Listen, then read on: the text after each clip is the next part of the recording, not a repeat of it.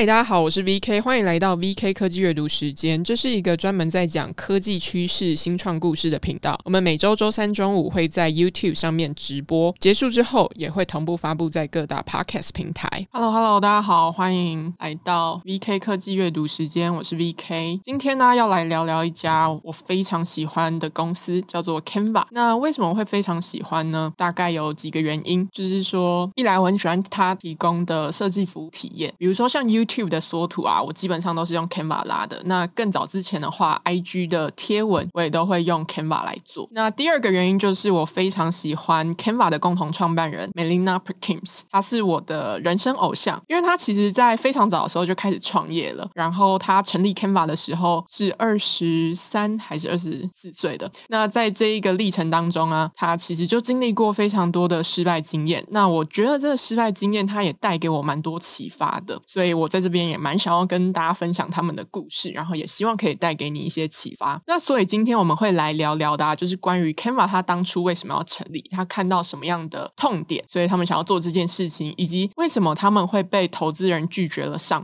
次，但他们又是怎么样走到今天，然后成为一只独角兽的。总之这个故事还蛮励志的，所以今天就想要特别的来跟大家分享。那进入正题之前呢，就先来介绍一档节目。这档节目是赵君硕赵大的美中台战情室。美中台战情室啊，它是一个每周一跟四晚上8点的直播节目。那直播节目呢，它在说一些什么东西，包含说它会综合各大英文媒体的报道，然后也会针对影响世界的政经大事进行一些深度剖析，那也会预测事件的走向。赵大啊，他之前就希望说他可以提供对于台湾和两岸之外政经议题有兴趣的观众一个内容和观点都与众不同的平台，然后帮助大家去判断说政经大事的发展走向。他从2021年1月开播以来，赵大就成功的预判说美中其实会往和解的方向去走。那韩国总统啊，他也是会积极的推动亲美和日的路线。所以如果你想要从一般政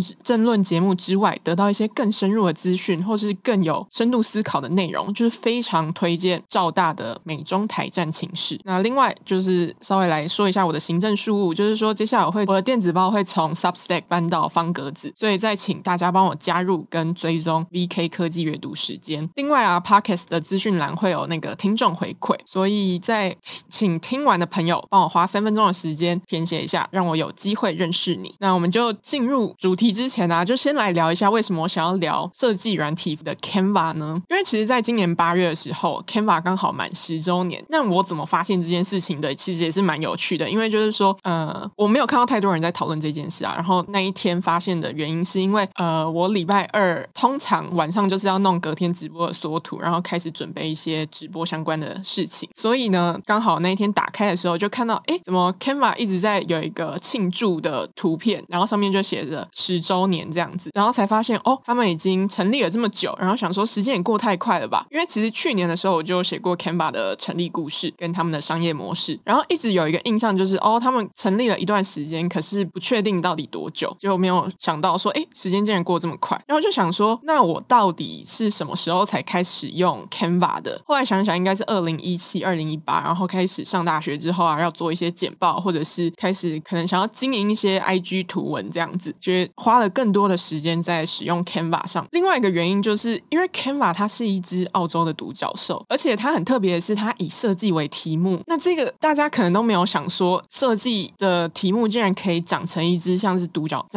独角兽的规模，所以我觉得也蛮值得介绍给大家认识的。再加上它目前其实达到了一些里程碑，我是觉得还蛮疯狂的，包含说他们每一个月啊，它其实有 1.35 亿的使用者，这个数字真的是大的有点夸张，就是怎么这么厉害。然后再加上它其实每一秒可以创造200多个设计，所以刚刚我们讲了6分钟的时间就创造超多的。它在今年啊也被时代杂志评选为全球百大最有影响力的公司。所以以上这些原因啊，都是我非常喜欢 Canva 这一家公司，然后也很想要了解它过去的成立故事的一些原因。那我们就进入今天的主题，为什么想要创 Canva， 就是当时 Canva 的成立他们其实看到了什么样的痛点，这件事情让我觉得还蛮好奇的。 Canva 的创办人啊 Melanie Perkins， 他一开始呢他就不太懂为什么大家要花一堆时间学各种的设计软体，比如说 Adobe 系列的 Illustrator Illustrator 或者是 Photoshop 这一些设计软体。那 Canva 大概是在2013年成立的，但是在成立的6年前啊，也就是2007年的时候，这时候的 Melina 她是20岁，她在上大学的同时啊，她其实也在他们的大学，也就是西澳大利亚大学担任设计讲师。那她的工作呢，其实可以说算是很单纯的，就是说她要教会学生们怎么样去使用设计软体。我觉得有一点像是大学的助教啦，就是开设课程，然后教同学们怎么样去学习这些设计软体，包含可能 Illustrator 啊，或是 Photoshop。 那整学期他就是在保证一件事情，就是让你学会设计软体。听起来好像很简单，可是实际上这件事情蛮困难的。比如说你看哦，一个2学分的课程好了，那你要花18周，所以你要花36个小时学会一个设计软体。我觉得36个小时真的有点太多了。总之不知道大家以前电脑课的时候有没有学过设计软体。然后我其实在写这一段的时候，我就想我以前在学的时候印象中就觉得这设计软体操作起来超级困难的，就是你必须要，你使用之前需要具备超多专业知识的。比如说假设我要移除后面的背景好了，假设我拍照，然后我只是要把后面的背景给移除掉，然后把我整个人弄出来这样子。如果我要用 Illustrator 或是 Photoshop， 我必须要按快速选取，那选取之后呢，可能就会有一些凸出来的东西啊，还是什么要把它修掉，就整个步骤超麻烦的。就是其实我只是要移除后面的背景，可是我后面需要花到超多步骤。但是可能你现在只要把它丢到移除背景的网站，它就可以一键帮你弄掉，所以这个过程其实还蛮方便。像 Canva 它自己内建也有这样子的功能。那比如说到小学的时候啊，我就要学非常好色，然后可能到了高中之后就要学 Illustrator。 其实我完全不知道为什么当时那堂课要学 Illustrator， 然后还要用就是 Illustrator 画出明信片。总之我一直有个印象，就是这些软体都超难学，而且就是你要画那个线的时候，每一次都不会是在你预期的位置上。总之其实我面临的痛点就是一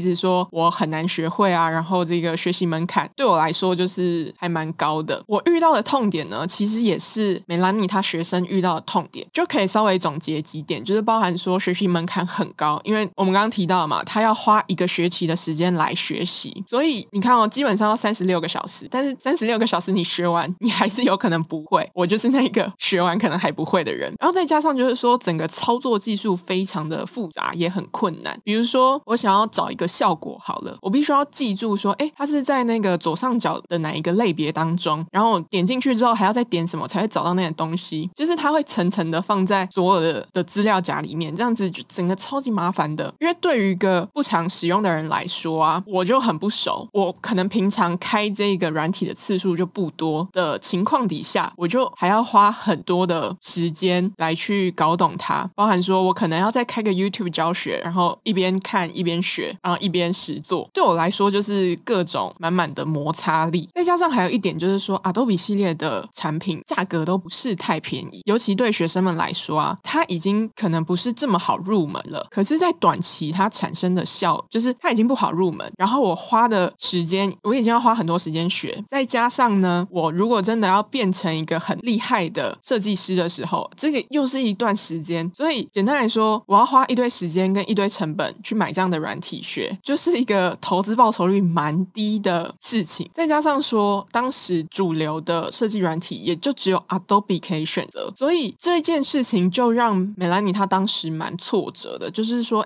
为什么我们设计这件事情变得好复杂，而且这么昂贵，然后我们必须得学了很多事情之后才可以设计出一个比较好看的产品或者是比较好看的图片。所以美兰妮当时候他就在想啊，有没有可能我们用一个更简单的方式来操作，或者是有没有更便宜的方法来去设计一些大家想要的图片啊，或者是各种解决大家设计需求的呢？所以这基本上也是他开始想要创 Canva 的初衷。所以如果我们回过头来看啊，就是 Canva 它目前到现在都其实具备着这几个元素，包含说简单、好用、快速，可以满足你的设计需求，更重要的是它其实有免费版本。那我基本上啊，所有的设计都是在 Canva 上面完成的啦，我就是一个非常喜欢 Canva 的用户。比如说像刚刚提到嘛， YouTube 的缩图是，其实我基本上 YouTube 的缩图大概是3到5分钟就可以搞定，因为你只要上传图片，然后压个字，压个 VK 科技阅读时间的图，简单就搞定了。那基本上它就是一个我还可以产出还不错看，然后而且耐看的图像。可是换个角度哦，如果我今天用 Adobe 的，我今天用 Adobe Illustrator 做的话，我可能必须要边看 YouTube 教学，然后搞掉1个小时之后才可以完成，然后那个东西可能就是有点可怕之类的。所以这边我想要稍微就是再讨论一下，就是说为什么 Canva 会特别把 Canva 跟 Adobe 系列的产品去做比较，因为有一个很大的原因就是 Canva 它其实创业题目啊就是瞄准 Adobe 产品的痛点，就是说它希望让设计变得更好玩，变得更简单，甚至变得更方便，而且它的摩擦力是更小的。所以我倒不会觉得说 Canva 一定是最赞的，或者是 Adobe 的产品系列Adobe 系列的产品就一定不好，我觉得并不是这样区分。简单来说啊，就是他们瞄准的用户样貌很不一样，那我刚好就是一个不是很擅长这些专业设计工具的用户，所以但是呢我又有一些基本上的设计需求，就是有点像是如果是把它画成金字塔画，就是我可能是在最底层的那一个，然后我有一些基本的设计需求，可是我又没有这么厉害可以使用这些专业的设计工具，所以我就可以用 Canva 来做简单的拼接图片啊，或者是用 YouTube 搜图或者是 IG 图文这样子，就是它讲求的是服务更多人， Canva 讲求的是服务更多人，解决他们基本的设计需求，包含说它可以更快速，然后有各种模板或者是免费图库去帮你完成你想要的。可是 Adobe 呢，它很大的程度是在满专业设计工作者的设计需求，它的各种比如说它的效果啊，或者是仿制图章之类的这些很专业的功能，它可以帮助专业设计师弄出非常精美而且很有质感的插画或是图像，这一件事情是 Canva 很难去做到的，就是基本上他们是2个不太一样的产品，而且他们瞄准的用户样貌是非常不一样的。虽然我们这边会把它做比较啊，但是基本上我觉得他们是一个各有优劣的产品啦，就是他们服务的群众非常的不一样。那我们刚刚谈到的就是说 Melanie 她为什么想要创 Canva 之后，大家不知道会不会有个疑问，就是说所以她真的是看到这样子的痛点之后，她就真的跑去创业了吗？会不会有点太热血了？其实实际上啊，这个是 Melanie 跟她当时的男友 Cliff Obrecht 的第2次创业。如果你有印象的话，我们在之前的前几集在 YC 的那一集有讲到创办人他的创办人 PG 跟他当时候的女友 Jessica， 他其实也是以情侣的关系创了 YC， 后来呢他们也结婚了。 Canva 的故事也是这样，所以每次看到这种我都觉得超级浪漫，就是他们度过创业的大风大浪之后，那最后还有很稳固的爱情，我觉得他们的爱情一定很坚固很坚定。总之呢，他们其实在2007年的时候就开始了第1次创业的题目啊，就是也跟设计有关。这边呢他就是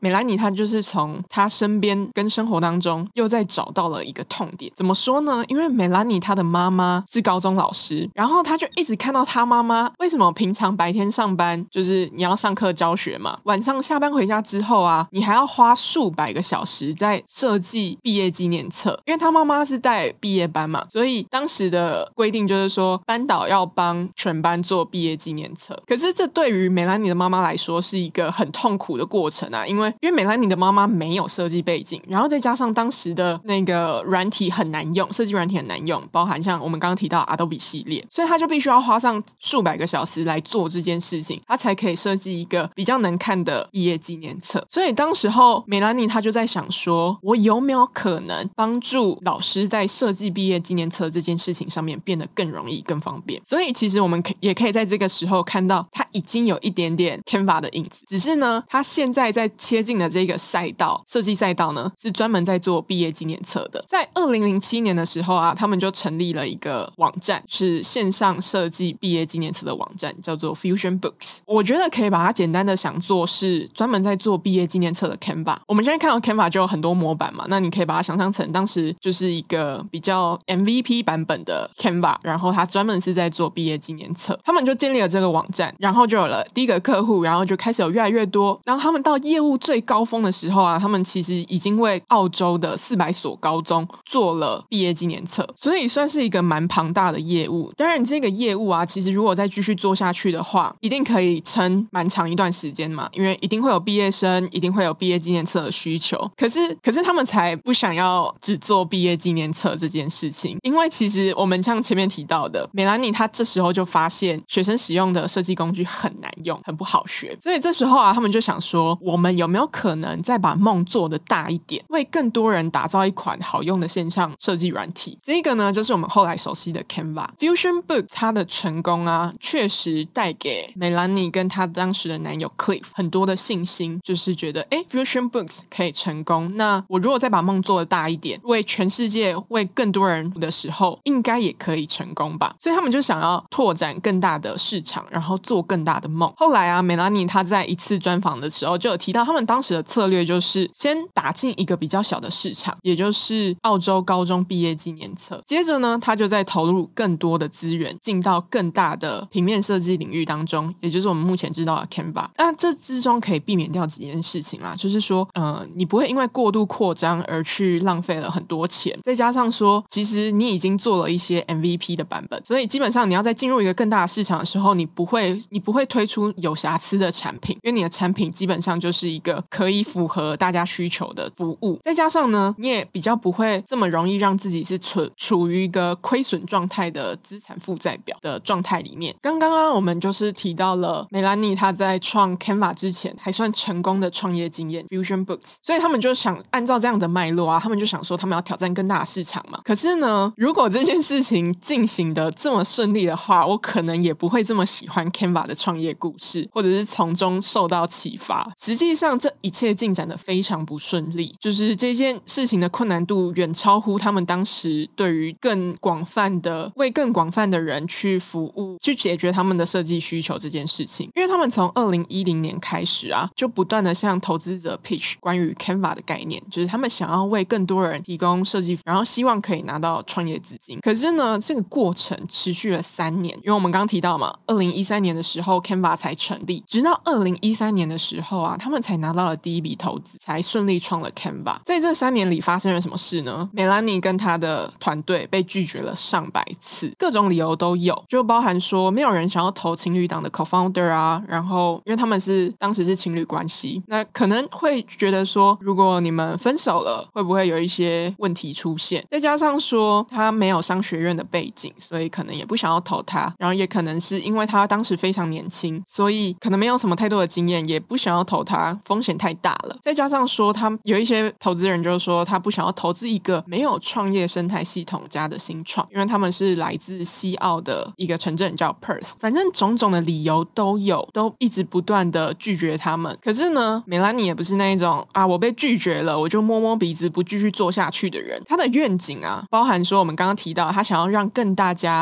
大家更容易接触到设计，然后喜欢设计这件事情，他的终极目标终极想象是他要让人人都可以设计，然后他要颠覆出版业。我觉得他在因为为了要做这一集的内容啊，就是我有再去看他的访谈，然后他的访谈当中你可以发现他是真的相信他的愿景，然后他是那一种眼神里有光的人，就是他是真的发自内心相信，然后他真的想要帮大家打造出一个更容易让大家接触到设计更轻松设计的一个平台。如果大家有时间的话可以去看他的一些访谈，我觉得他是一个很轻松然后也很自在的一个人，然后他对于他真的相信的事情就是可以感受出来他的热情跟他想要去做这些事情的行动力。总之呢，梅拉妮她没有放弃，她就继续去找可能会欣赏他们题目啊，愿意给他们资金的投资人。虽然说整个创业早期有蛮多的挫折，再加上一而再再而三的被拒绝，可是呢这时候事情也迎来了一线的曙光。在2011年的时候啊，梅兰妮她在一场澳洲的活动上面认识了他们的贵人叫 Bill Tai。 经过稍微简单的交流之后啊， Bill 就跟他们说如果你们到矽谷的话我会跟你们见面的。这时候的梅兰妮她就当然不会放弃这个机会嘛，这个机会超级难得的，再加上他们其实前面被拒绝了这么多次，所以她就想说我要马上写一封电子邮件跟 Bill 说我们想要建立起 Skype 的通话。可是呢写了一封没有，她就再写了第二封嘛，写了一堆电子邮件她都没有收到回应，之后她就想说我要让自己看起来更酷一点，所以她又再写了一封信。这封信的内容她就写说我接下来要去旧金山旅行，然后想要跟你见上一面可不可以。结果没有想到啊，这次寄信出去之后 Bill 就真的回复了，然后他就答应了要跟梅兰妮见面，而且呢他还要介绍一个非常重要的人给他认识。那这个人就是 Lars Rasmussen， 他就是 Google 地图的共同创办人。为什么说梅兰妮要让自己看起来很酷呢？是因为实际上他并没有要去旧金山旅游，他是为了要专程去见 Bill 的，他当时根本应该也没有太多的心情去旧金山旅游，但是他不想要让 Bill 觉得说我好像真的是要跑去旧金山找你这样子，所以他就说了一个借口是说啊，我要去旧金山旅行，那有没有顺便的时间可以去拜访你这样。他实际上他飞到旧金山的2周的时间啊，他都借宿在他哥哥旧金山的住处，然后他都睡在地板上面。他为了创业 的梦想啊，所以他就甘愿住在旧金山他哥哥的住处，然后他要做的事情就是为了跟必友介绍他们的创业题目，然后再加上认识更多投资人这样子。我那时候觉得这一段真的超级热血的，就是你飞到一个人生地不熟的地方，然后睡在一个不是这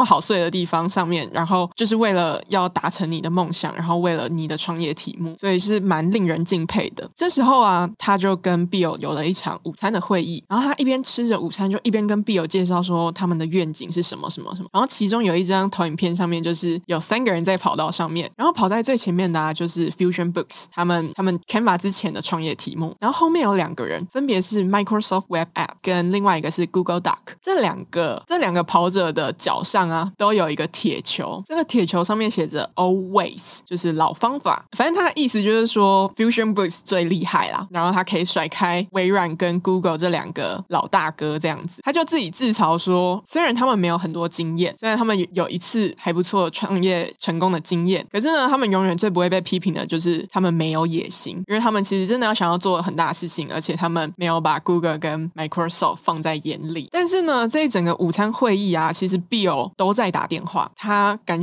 觉起来好像没有很认真专心在听这一个 pitch， 所以 Melanie 就觉得他自己搞砸这一切，他可能没有办法拿到 Bill 的投资，但是他也不能难过太久啊，因为他还要接着跟 Google 地图的创办人 Rasmussen 他见面。结果呢跟 Rasmussen 见面的会面啊，其实比他想象当中的顺利很多，因为 Rasmussen 非常看好他们的题目，然后也愿意帮助他们。所以 Melanie 这时候啊，他又再发了一封信跟 Bill 说其实 Rasmussen 非常看好我的题目啊，那稍微跟他 follow up 一下这个进度。结果 Bill 呢就回复他说如果你有技术团队，我就会愿意投资你跟你的团队。他收到这一封信之后马上打电话给他的男友 Cliff， 就跟他分享这件事情，然后他就写说直接爆哭。所以他必须要在旧金山待了更长的时间，因为他下一个阶段的任务就是要找到技术团队嘛，就是他来旧金山的目的是跟必友见面，然后拿到他的投资。接着呢他已经完成了这个部分之后，他就要进到下一个阶段，就是找到技术团队，所以他就必须要延长他的签证。他本来在旧金山2个礼拜的时间，所以就变到3个月，然后这3个月的时间他都睡在他哥哥住处的地板上。接着呢他就开始用各种方式去寻找合适的技术人才，他就说他在任何可以搭讪到工程师的地方他都去了，可是这一段过程也没有想象当中的这么顺利，因为找了人来面试之后呢，这些人他其实还是要通过 Rasmussen 的面试跟测试，但是都没有人可以通过他的考验。很快的3个月的签证到期了，他必须要回到澳洲。他就说他在回程的班机上面啊，他想尽办法要让自己振作起来，然后他也列了超多他在旧金山做到的事情，他其中一个写到说他包含要活下去。他也写了一段话给自己，然后我觉得还蛮鼓励的，如果你现在是深陷在低潮的话，或许可能会被安慰到。他说你现在处于一个充满挑战的情境，但是你可以挺过去，其实没有真正的坏事发生，你只是习惯快速取得成果而感到沮丧。这是一个困难的环境，毫无疑问你会成功，你会找到你需要的团队，获得你需要的投资，并建立你一直想要的公司。你选择将自己放在一个充满挑战的情境里面，如果这一切都不具有挑战性，当你达到最终的目标的时候，你并不会感到满意。我觉得这段写的真的是超级感人的。然后他就说他那时候2011年写了这一段话，然后他也用 Canva 的方式做了一个小小的图卡。他说他多年之后再看回来这边，他也是觉得当时就很佩服当时的自己，然后也很感谢当时他继续坚持了下来。当然坚持下来他们也就看到了一些成功的曙光，因为后来他们也顺利的在找到了有城市背景的 CPO 叫做 Cameron Adams。 他过去啊其实就在澳洲的 Google 任职，那再加上他其实有5年以上的设计跟城市的背景，所以就邀请他进入 Canva。 所以他们3位共同创办人啊角色其实是蛮分明的，就是刚刚提到的 Adams 他就打造产品，然后算是一个技术的人才。那 Cliff 就是 Melanie 的男友，也是他现在的老公，就主要是负责商业上的营运。 Perkins 呢就是建立愿景跟去想出一些关于新产品啊跟整个 Canva 的方向。所以在 Canva 当时成立的时候啊，他们就已经吸引了75万名的用户，所以我觉得他们真的很厉害的去一步一步实践他们梦想，而且到2023年他们还是一只独角兽的状态，就是从一开始他们想要帮人人更容易接触到设计这件事情，其实到10年后的今天来看，他们都还一直在做这样的事情，而且他们每一个月的月活跃用数有到 1.35 耶，真的是太励志了吧这整个过程。最后啊，就来分享一下我喜欢 Canva 这个故事的一些原因，或者是它之中启发了我哪些事情。就其实大家都还蛮喜欢听成功的故事，然后我觉得 Canva 确实它也是一个超级成功的故事。你看它本来是做线上毕业纪念册的设计网站，到现在它成为了一只设计的独角兽，就是从一个做设计软体服务然后长到成独角兽的规模，这件事情非常厉害，而且很难以想象。可是我觉得在看所有创业故事当中，最吸引我的事情是这些 founders 怎么在创业的过程当中面对失败跟挫折后的调试。我觉得看到一个人如何去面对自己的失败或是公司经营上面的失败这件事情，比较可以更进入他的思考历程。也就是说成功的表象其实很容易复制，但是有时候你很难去复制一个人的思考，他的想法是什么。可是你透过看人家的失败这件事情，你可以从中获得到一些启发，然后也会有一些你可以复制他的想法的地方。就比如说像是 Melanie 她不断的被拒绝嘛，不断的被拒绝之后，她就还是打起精神来，然后投入到下一个工作。然后我就发现过去的其实蛮多 founders 也有一些共同点，就是他们经历超级多的失败或者是被拒绝。然后我非常喜欢，我前几天在 Twitter 上面就是又在看到了这一段话，就是我非常喜欢 A16Z 合伙人，然后他叫 Chris Dixon， 他是专门负责加密货币领的。他就说如果你没有每天被拒绝的话，就代表你的野心不够大。这一件事情呢，其实我还蛮有感觉的啦，虽然不是我没有每天在被拒绝，但是就是换个角度想说，你要相信被拒绝这件事情没有什么不好，或是失败没有什么不好，这个过程其实蛮困难的，可是好像就是必须要提醒自己这件事情是没有什么不好的，它都是一个你迈向成功的一个养分，或者是下一次你避免失败的一个养分。因为我自己是有蛮多失败经验的啦，就是说先定一下失败好了，因为这边的失败比较是我觉得结果不如预期，然后可能也是多数人对于失败的定义。就是我大学的时候接触到心理学，然后我那时候就非常喜欢心理学，喜欢到就是我那时候甚至想要考转学考，然后到台大心理系这样，但是考了2次啊都没有上，然后后来研究所就再考1次也没上。我记得我那时候付出蛮多努力的，就是真的去跑到台大，然后上了1年的课，然后也不断的一直去接触各种可能心理学、普通心理学啊，或者是心理统计相关的内容。其实我有点忘记那堂课的名字，但是就是跟统计相关的，总之就是都差一点然后没上。所以我记得我那时候还蛮挫折的，但是也是因为那时候的失败，就让我想说我有没有其他的机会可以再继续喜欢心理学这件事情。所以后来我就才开始写更多关于心理科普的内容，也就是觉得说这个心理学的知识它有帮助到我，那我也想要把它更有系统化的去做产出，所以那时候就开始写了心理科普。那或者是说其实在开始做 VK 科技阅读时间之前啊，我有一份正职工作，然后当时一直都有在考虑一些转职的机会，都也有陆续的在面试。那面试有面试过的人就知道，面试就是一个非常漫长的旅程，然后我就是超常被拒绝的，然后也很常在失败啦，因为一定会有碰壁的时候嘛，可能你的背景不符合啊，或者是你的能力不够啊等等的，反正投了履历幸运一点就会有人邀请你去面试。那面完了可能顺利进入23面，然后差一步就快成功咯，然后可能就在最后一刻就被拒绝，然后对方 say no 这样子。那有一段时间呢，其实都是一直在这样的循环里面。然后那时候我真的有一间非常我想要去的公司，所以我就想说 OK 我要怎么样才可以不被拒绝，我有没有办法拿到面试邀约，反正就朝这个方向去想。然后再加上那时候就看到他们刚好有参加职涯博览会，总之呢我就把我的履历准备好，然后就去到活动现场。反正你把自己准备好之后，然后去尽可能的接触到这些人。结果呢不知道为什么就是突然那一天接触到了那一间我最想去的公司他的营运长。那就简单聊过之后啊，就是也对我的履历有一些修改。我就想说有了这样的机会之后，可能拿到面试的邀约这件事情机会就会变很大。结果果不其然，当然这个方法就奏效了，就是真的有了面试邀约，然后也进了23面这样子。但是呢后来还是被拒绝啊，可能自己没有这么适合那个职缺，或者是能力还不够等等的。当然就是当下一定超难过的啊，我面试被拒绝的次数真的超级多的，有那种面完直接一路哭回家，那或者是也有那种收到感谢信也哭的。其实我觉得就是哭某种程度是一种很发泄的管道啦，就是因为你会觉得这结果不如预期嘛，那就是很失败，可能会觉得自己很失败，或者是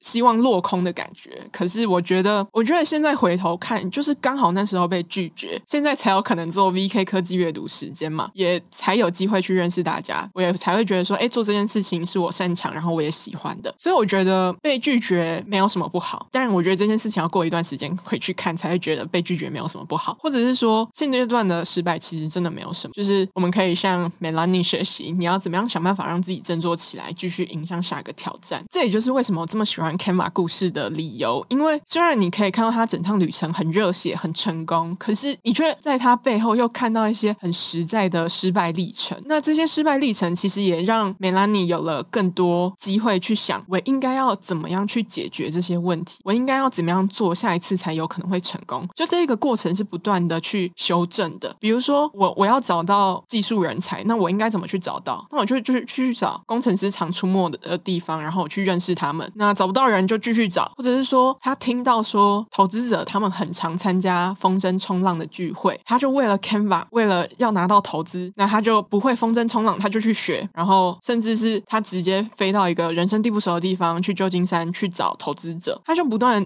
我觉得在这个过程他就不断的在打，就是有点像游戏打怪嘛，他就一直去想办法。总之我就觉得他的故事非常励志，所以如果你可能被拒绝，或者是现在是面临到了一些失败，我觉得当下一定很难过啦，但是这一段过程就是你过了一段时间回头看，就会觉得很感谢当时能撑过去了，所以也不需要特别害怕被拒绝。我觉得你看 Melanie 他都被拒绝了100次，然后才换到了一次的头退，然后他真的从2013年开始，然后这样过了10年，他最后成为了一只独角兽。我觉得这个过程真的是有其中他的辛酸，可是他也不断的再去想办法解决这些问题。以上呢就是今天的 Canva 内容，所以如果喜欢这集的内容啊，欢迎按赞订阅分享5星好评刷起来。如果喜欢商业和新创故事的内容，也欢迎订阅 VK 科技阅读时间的电子报，我们每周固定周3中午在 YouTube 上面直播，没有跟到直播的朋友也欢迎在各大 Podcast 平台收听。我是 VK， 下次见，拜拜。